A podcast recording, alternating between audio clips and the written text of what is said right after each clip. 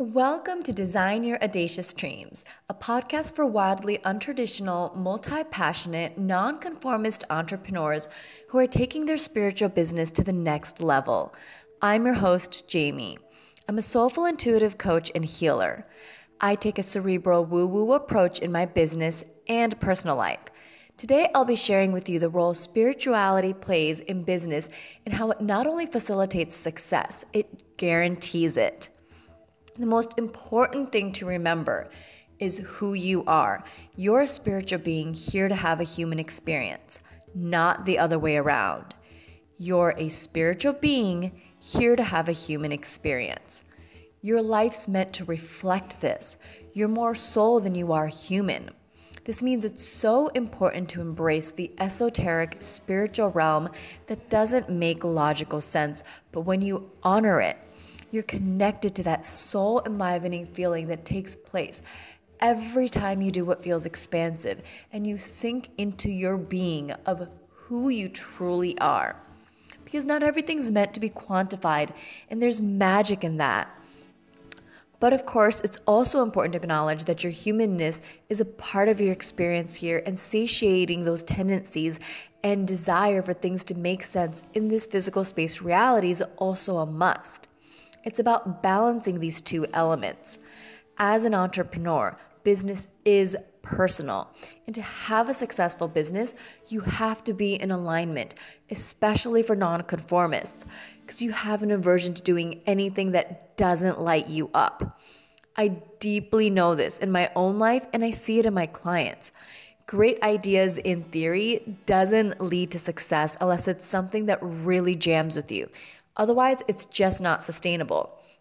It took me longer than I care to admit to accept this. And hell, I'm still learning this lesson.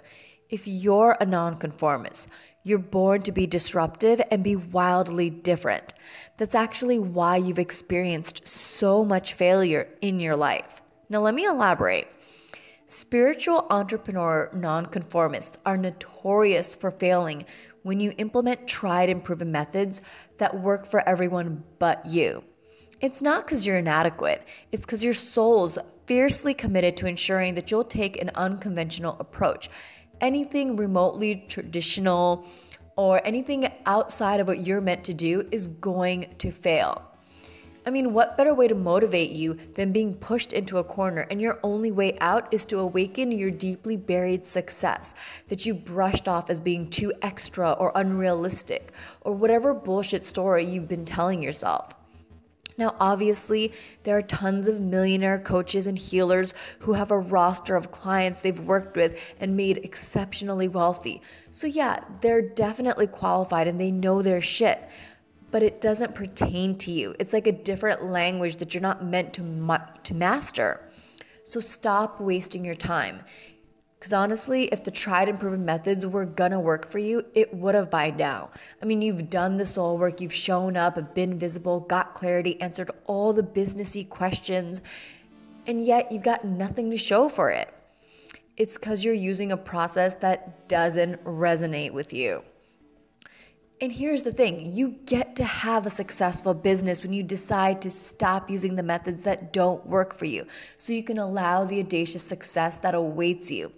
You get to have that successful business of your dreams, working with your meant to be absolutely no other way clients, having the most unbelievable, exciting fun for a living, and getting paid generously for it.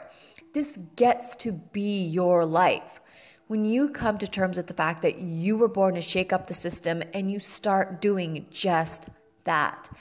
Every nonconformist path is different, but more than likely, your key to success will come from doing the opposite of what everyone else does.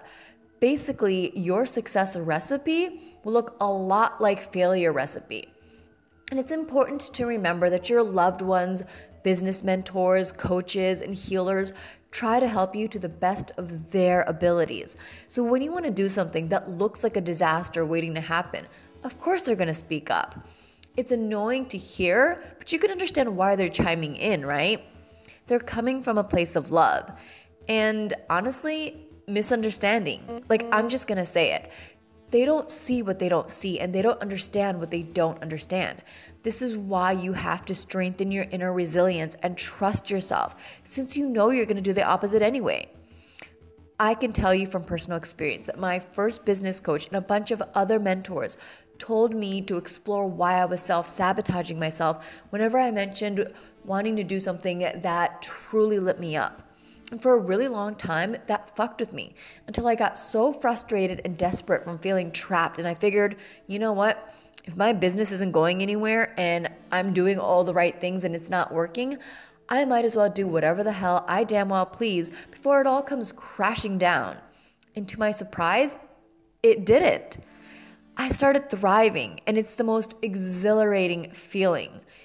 Give yourself the living, breathing permission slip to do things your way. Harmonize with your energy and discover your process.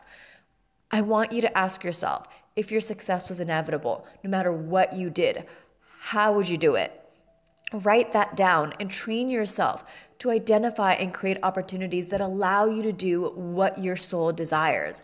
Start focusing on the solution more than the perceived limitations that are nothing more than pliable suggestions you're welcome to toss out, trade in, or upgrade for something more you. Because you're not a muggle, you're a nonconformist. You have a calling to activate others like you and offer a refreshing reminder to the world that anyone can have whatever the hell they desire. Show up be the messy, raw as fuck gorgeous version of who you truly are. Thanks so much for listening, and come join me next week for some more fun and we'll chat. See ya!